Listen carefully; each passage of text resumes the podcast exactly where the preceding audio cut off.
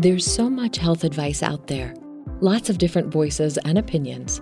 But who can you trust? Trust the experts, the world's brightest medical minds, our very own Cleveland Clinic experts. We ask them tough, intimate health questions so you get the answers you need. This is the Health Essentials Podcast, brought to you by Cleveland Clinic and Cleveland Clinic Children's. This podcast is for informational purposes only and is not intended to replace the advice of your own physician. Hi, thanks for joining us for this episode of the Health Essentials Podcast. My name is Cassandra Holloway, and I'll be your host. Today, we're talking about living with lupus. We're here with rheumatologist Dr. Emily Littlejohn. Thanks for being here today, Dr. Littlejohn, and welcome to the podcast. Thank you so much, Cassandra. So, today in this episode, we'll be talking about what it's like to live with lupus. We'll do a deep dive into everything from how it's typically diagnosed all the way to how it can affect your body and life as you know it. So, lupus tends to be kind of one of those diseases that many people have heard of, but if you're like most people, you probably don't know anything too specifically about it. So, we will be talking to Dr. Littlejohn today about living with lupus and everything that entails. So, with that being said, to start off our discussion, Dr. Littlejohn, I want to first ask you if you'll tell us a little bit about your practice at Cleveland Clinic and the types of patients you typically see. Sure. Uh, well, I see all types of patients with rheumatologic disorders at the Cleveland Clinic main campus. Uh, and in particular, I see a lot of lupus patients. We have one day that's devoted just to lupus. Uh, we call it the lupus clinic. And typically, I see patients alongside other specialists on that day, so nephrologists or dermatologists. Um, I also run the Lupus Biobank, which is a biorepository um, of lupus patients' blood and urine. And the idea is we see patients, we get a lot of input about their history and their medications and their family, and then we're able to kind of biobank or freeze uh, their blood and urine to then for, do further testing on in the future. So I want to start off by asking, you know, in its simplest terms, what is lupus? Kind of how do you define this disease? Yeah, I get this question a lot. So in its simplest term, uh, lupus is um, the body attacking itself. So the body stops recognizing itself uh, as self. Uh, it stop, starts attacking itself in different organs and different areas, which then causes inflammation at those sites. And the inflammation causes the pain or the, the lupus manifestations in the body. And what are some of those manifestations? Kind of what are some of the the top symptoms that you often see with lupus? I'm sure they kind of range on a big spectrum, but like what do you typically see? Mm-hmm. Yeah, so everyone's lupus is different. You know, we have this idea of the lupus fingerprint. So everyone has their own lupus fingerprint. Uh, but lupus can really span any any involvement of the body. So from head to toe, you know, it can cause hair loss, patchy hair loss, what we call alopecia. It can cause lupus on the face in terms of rashes or sun sensitivity. It can cause ulcers in the nose or in the mouth. Um, certainly, joint pain. Patients come in and they have pain in the hands or the feet, the wrists, usually along with swelling and some redness. And then, of course, internal organ involvement. So, patients can have lupus that affects the heart or the lungs. Uh, and one of the most devastating manifestations is called lupus nephritis, when lupus affects the kidneys. So, really, any organ can be involved. I would say the most common, um, I see a lot of joint pain, I see a lot of um, hair loss, uh, weight loss, uh, fatigue certainly can go along with lupus, although it's very uncommon for people to have lupus with just fatigue as their main manifestation. I feel like you often hear people talking about like these lupus flare ups, and you mentioned like inflammation. Like, can you talk a little bit about what it means when people are people are saying they have like a flare up right now because of this disease? Sure. So, um, just like I mentioned about the lupus fingerprint, so if a patient has lupus in the joints, and they're very sun sensitive, uh, they might go out into the sun or they might get sick with a virus or some other illness and they have a flare. Uh, flares can be caused by many things, you know, missing medications, like I said, the sun, uh, or or just being sick in general from a, a virus or another, you know, um, infection. But the, their typical manifestations will then come out. So they'll have joint pain, they'll have rashes on their face, they'll often be very fatigued. Uh, they can have changes in their urine. Um, usually patients with lupus will know when they're flaring. Uh, every patient kind of is a, um, you know, has an idea of, of what their lupus is like and they can tell when it's active. So are there certain like triggers? Obviously you said like going out in the sun. Um, if you have lupus, should you be aware of like what triggers your flare ups to typically happen? Absolutely. Absolutely. Yeah. So usually when patients are diagnosed, that's one of the first things we ask them, you know, what are the main symptoms that you've had in the past that keep recurring or are worsening? Uh, and those typically are what are triggered when patients have a flare. We also can see in the blood and sometimes in the urine markers for inflammation or lupus activity. So it kind of confirms to us that, yep, this is definitely a lupus, a lupus flare, and these are symptoms from active lupus. And you mentioned the rash that typically flares up. How common is that? Or again, does it kind of depend on the, the lupus fingerprint? You often hear about that butterfly shaped rash on the nose or cheeks. Like talk to me a little bit about kind of the the skin aspect of lupus. Yeah, this is a great question. It's very important because uh, some people can have just sun sensitivity. You know, we go out in the sun and we get a sunburn. We get a little bit of redness on our face or on our chest, wherever the sun was exposed. Um, sometimes it leaves a, a, red mark and then it can go away within an hour or, or, a few hours. Typically, patients with a true malar rash, which is the rash that, we that we call um, a lupus rash, usually it takes you know hours to days to really come on. So patients will go away on vacation for the weekend, and on Monday they come back and they've noticed they have some new lesions on their face or their chest, and they kind of get worse before they get better. So they're palpable typically, they're very dark. Um, they don't really, they're not transient, they don't come and go quickly, uh, they stay for a while. Are there different types of lupus? Yeah, so there's about four different types. Uh, the first one is systemic lupus, which is lupus that's kind of all over the body. We see it in the blood. Um, and that can be, you know, like I mentioned, in the joints, on the skin, in the heart, in the lungs, in the hair, in the kidney. Uh, that generally is called systemic lupus. Some people have isolated lupus on the skin, and that's called cutaneous lupus. Um, patients can have lupus from drug effects. So certain medications can cause lupus. It really just sort of drives lupus to, to kind of come to fruition. And the last one is called neonatal lupus, and that's when lupus really passes from the mother through the placenta um, and affects the, the fetus. Patients um, with lupus when they have babies, you know, we're usually very careful about surveillance and monitoring them uh, while they're pregnant to sort of avoid this type of thing. But babies can be born with lupus. And did you say systemic lupus is the most common form of lupus just in general? Mm-hmm. Mostly because there's just so many things that fall under systemic lupus. So lupus nephritis, you know, um, patients can have lupus uh, pneumonitis or, or those types of things. So I feel like you often hear about this notorious like lupus brain fog. What is that and kind of what causes that? That's a great question, and that's a question that I cannot answer in its entirety. There's a lot to be to be understood about that process. We think that what really is going on is um, there is a lot of inflammation at the blood-brain border. So the area you know that protects your brain, there can be some lupus activity there and some inflammation, and that local inflammation can cause brain fog. Sort of like how patients get migraines or they um, or forgetful, you know, we think there might be an inflammatory reason for patients um, who have the brain fog. Sometimes when we treat the lupus, it gets better, and sometimes it doesn't. Um, there's just a lot to really kind of figure out in terms of what's going on with that.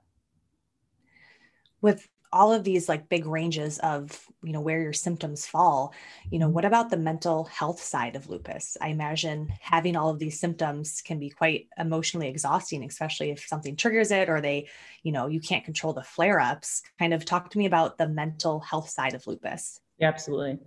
So lupus in general i think is a multidisciplinary disease. So we have a lot of specialists who need to be involved. Uh, here at the clinic when we see patients we oftentimes will refer them to a cardiologist, a physical therapist, a nephrologist, and, and one of those specialists who's involved in the care is oftentimes a, a psychiatrist or a psychologist. Because as you mentioned it does take a, a, huge mental toll. You know it's a chronic disease. Typically it's a lifelong disease. Um, and there's a lot of anxiety and depression that can go along with it.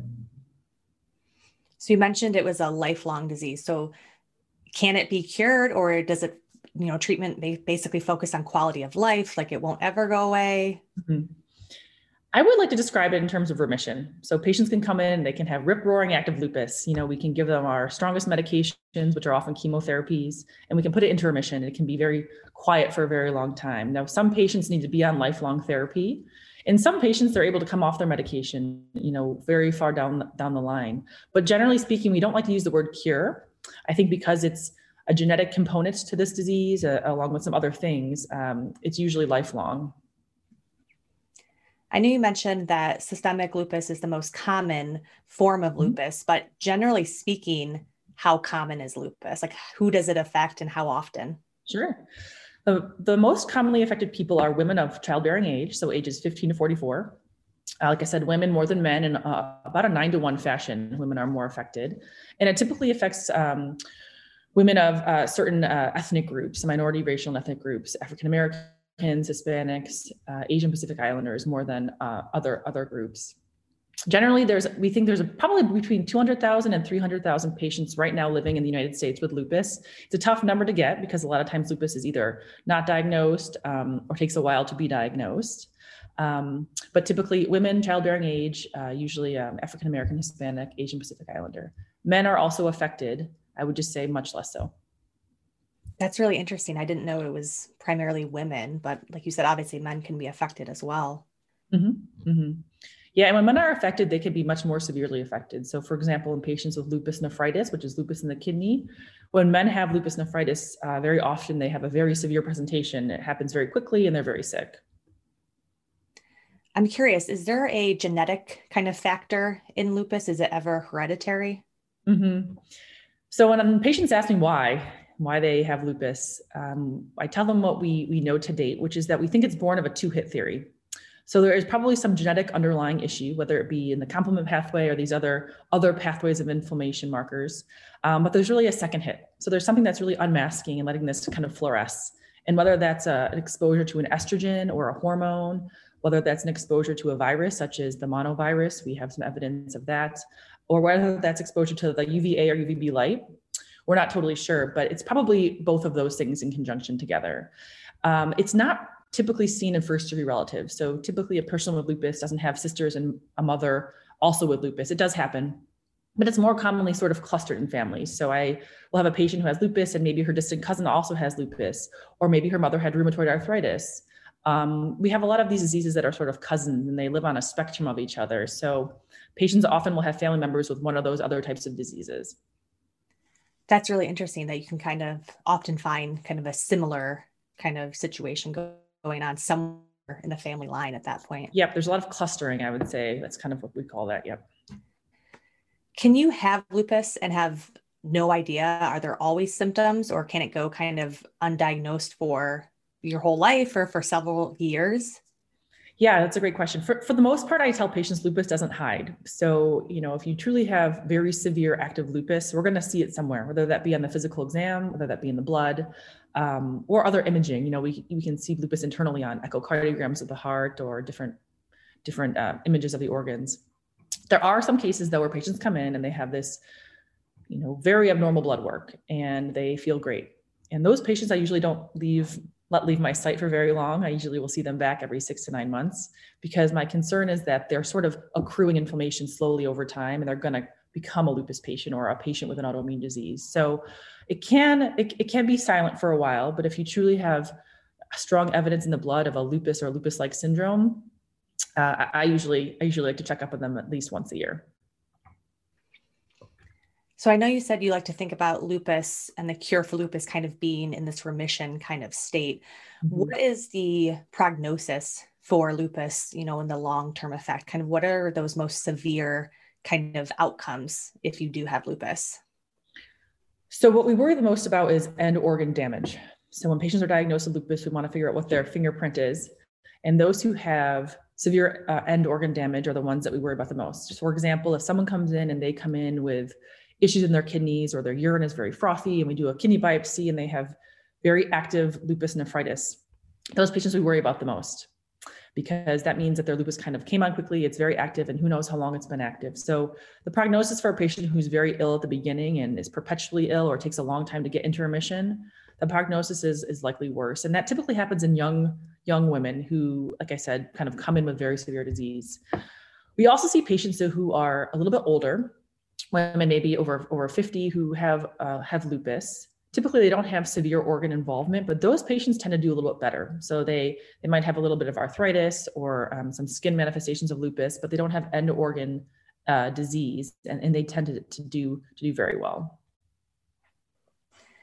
so with this lupus fingerprint, um, you know, that we keep mentioning, and you said kind of managing lupus is this multidisciplinary kind of team approach with your team of doctors mm-hmm. and clinical professionals.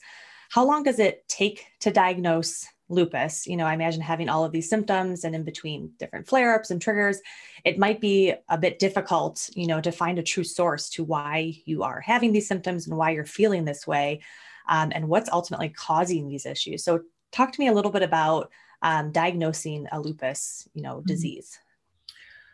So the big the big thing with lupus is there are a lot of mimickers. Uh, and they, the mimickers can be other autoimmune diseases. The mimickers could be an infection, they could be a malignancy, um, a, a, blood cancer, or a blood disorder. So we have to be very careful when we diagnose lupus because we have to look at the blood, we have to look at what's going on with the bone marrow, um, and oftentimes we have to go, you know, look at other organs, so the urine or, or advanced imaging to make sure we're not missing something else.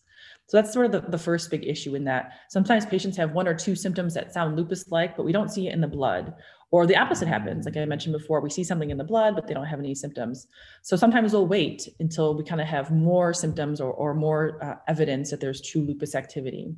And the reason why we wait sometimes, even if we suspect there's lupus, is because our medications aren't without side effects. You know, our medications are typically very immunosuppressive.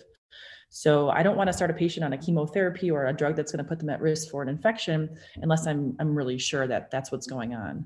Um, especially you know during COVID, we want to be uh, very conservative with putting people at risk for for an infection. And you mentioned the blood test. That's a big one for obviously diagnosing lupus. What other tests or exams are typically performed when you're going through this kind of diagnosis? Sure. So Typically, at a first visit, when I suspect lupus, we do get a panel of blood work. Uh, patients will probably be familiar with the ANA test, and that's by no means a specific test for lupus, but um, it is very important that the patients have a, a, positive ANA. We also look at their urine because the urine can tell us what's happening in the kidney. And like I mentioned before, that's the one organ that we don't want to miss if there's involvement of the kidney. Oftentimes, I'll also get uh, x rays of the hands or the feet or any of the joints that we think could potentially be involved with the lupus. Um, and then if patients have issues with their heart or their lungs, we'll certainly get a CT scan of the lungs uh, and, and, an echocardiogram of the heart, or at the very uh, at the very least an, an EKG. So looking at the way that the heart is beating. Is there like an average amount of time that it typically takes to find a lupus diagnosis in a patient? I'm not sure I can say there's a typical amount of time. I do know that patients will come to me with lupus and they'll tell me that back when they were in high school or back when they were a teenager they had these these symptoms. And it wasn't until you know 10 or 20 years later that they finally are, are, diagnosed. And whether that be because they didn't know to go see a doctor about it they didn't make their way to rheumatology um, or no one told them that that could potentially be a lupus diagnosis i'm not sure. But there often is a very a long lag time uh, to diagnosis do you have any advice for listeners who um, might be feeling frustrated by a lack of a diagnosis in general, whether it's it's lupus or not? Ultimately, I think the first thing is there's no shame in getting a second opinion. You know, we see a lot of second and third opinions here at the clinic. Uh, blood work typically is the same at different institutions, but in some cases, uh, blood work will be run differently. Uh, the different assays can be either machine run or, or human human run, uh, so that can be important and i think just getting a second set of eyes on on what's going on because maybe there is something that's more serious going on. Like i said like a malignancy uh, they need to see the hematologist. Maybe they need a bone marrow biopsy. So i think if there's ever an idea of we're missing something or there's some frustration to always get a second opinion. Um, and also be your own advocate. You know be strong about getting a second opinion. Ask questions. Go back to your primary care doctor. Um, seek out you know other specialists because um, it is a very frustrating disease and it's very elusive. So we have to have a, a keen eye for it so, if you have been diagnosed with lupus, what sort of treatment is available? You know, walk me through kind of what you first start thinking of it in terms of a treatment plan for someone with lupus. So when someone comes in with lupus, we we kind of assess which organs are involved. So that's the first thing. Uh, if it's joint pain versus if it's you know issues on the skin or issues with hair loss. And like I said, I'll usually engage other physicians. So if it's someone coming in with very severe skin lupus, I'll certainly see them and treat them, but I'll send them to the dermatologist also to help to help with treatment. The first line uh, for kind of temporizing measures for acute flares, we use we use steroids. And any any lupus patient who has taken steroids before, they they know it works very well. But there's a lot of side effects with steroids. Steroids are very dangerous long term. You know, literally they can affect almost every part of the body, every organ of the body in, in a very negative way. That's usually the first line just to get things under control. The next step is something called Plaquenil or hydroxychloroquine, which is a medication that I call lupus life insurance. So patients will take it and they'll be on it for life. They're really investing in their future self. It's really one of the only drugs that we have that prolongs survival in lupus and can prevent organ involvement. So every lupus patient, unless they can't tolerate the drug, is on Plaquenil. Uh, after that, we have our more immunosuppressive medications, and there's a whole slew of them. Uh, we have a few that are just for lupus, like Benlysta, uh, which is a great medication. Uh, but there's a lot of other drugs that we've borrowed from the, the oncology world. So things like mycophenolate or methotrexate, and these are all just drugs that are, they modify the immune system and they can be taken orally. Sometimes they're given as an injection. And then we have our, our biggest guns, which are usually infusions. So things like cyclophosphamide um, or Cytoxan or rituximab, which are, are kind of our big hitters. and that, that, that requires a patient to come into our infusion center and sit for four to six hours and they get an infusion and those drugs require a lot of monitoring um, for blood work and for infections and those types of things. So there's different tiers of how we treat patients, and that's just a pharmacological aspect of it. You know, we always talk to patients about lifestyle and eating heart healthy diets and making sure they're exercising. And if they need to see physical therapy to make sure they're strengthening their their, their ligaments and their their muscles around their joints. So it's kind of a you know multi-pronged attack um, here. And also some patients find that if they eat a certain diet they feel great. So patients who avoid heavy sugar diets or um, gluten or other inflammatory foods they tend to feel better uh, we really just recommend a heart healthy diet because patients with lupus are known to have advanced coronary artery disease or atherosclerosis. So we ask them to be very conscious of that. But um, like I mentioned, a lot of times the cardiologists will help us talk to them about that, or we can refer them to dietitians. How important is that kind of doctor patient relationship? You know, it sounds a lot like you're counseling these patients and kind of working through a treatment plan. And they obviously have to be having an open conversation with you about, you know, what they're experiencing in terms of symptoms. It just sounds like there's, you know, a very kind of special bond between a doctor and a patient to try to solve this problem together. Yeah, I feel a I feel a strong connection to my lupus patients, and a lot of that is because I feel sort of like their primary care doctor, even though I'm I'm really not. But because we're taking care of so many different parts of their of their disease. So you know, from really every organ to even just their health maintenance. So we talk about vaccinations, we talk about their pap smears, we talk about things that they just need to have every single year. Um, but when they come in and we examine them, we do a full body exam. So you're very familiar with your patients. It's a very intimate relationship. And I think that's important because you don't want to miss anything just because, you know, lupus can pop up in different things over time and different organs and, and kind of morph. And you want to make sure that you have an idea of what's really happening with each patient. Are there any other alternative treatments that you often will recommend to patients? I know you said physical therapy. I'm curious, is like acupuncture or massage ever something that you recommend? So if they feel better with acupuncture or massage, I say that's great. You know, your mental health is important. If it makes you feel good, you're gonna you're gonna be well. Uh, in terms of kind of what the evidence has told us, we know that patients who keep moving do better. So as long as they're active, whether that means pool therapy or walking or you know any, any kind of other hobby that they have even meditating just staying active uh, mentally and physically uh, we know patients do better over time so, my last question today for you is just about generally coping with lupus. So, if you have lupus or you were recently diagnosed, you know, you're likely experiencing a lot of emotions from, you know, fear to frustration. How important is coping and support when dealing with a lupus lupus diagnosis you know, you know mm-hmm. either right in the very beginning or as a lifelong kind of disease that they're going to have to live with. What parting advice do you have for our listeners? Um, yeah this is important. Like i mentioned before being your own advocate is everything. Bringing people to your appointments who can also kind of advocate for you. Um, there's a lot of really wonderful support groups out there. The lupus foundation of america is one the lfa uh, which has a lot of different chapters locally and on the um, on the the bigger levels the Arthritis Foundation is also very important. Um, I think they offer a lot of very good, steadfast information. Um, the the biggest problem I have when patients come in is that they've Googled things, you know, and, and Google can be very scary, and there's a lot of misinformation out there. So looking for groups such as these foundations, the LFA, the Arthritis Foundation, that have really strong factual information that can educate a patient because education and, and, knowledge is really power with this disease. So I think kind of taking things into your own hands, but also knowing the the appropriate and the, the best resources is what's really important. That's wonderful advice to end on. Dr. Littlejohn, thank you so much for speaking with us today and sharing your insight. You're welcome. Thank you for having me. To learn more about managing lupus, visit clevelandclinic.org slash lupus. Thank you for listening to Health Essentials, brought to you by Cleveland Clinic and Cleveland Clinic Children's. To make sure you never miss an episode, subscribe wherever you get your podcasts or visit clevelandclinic.org slash hepodcast.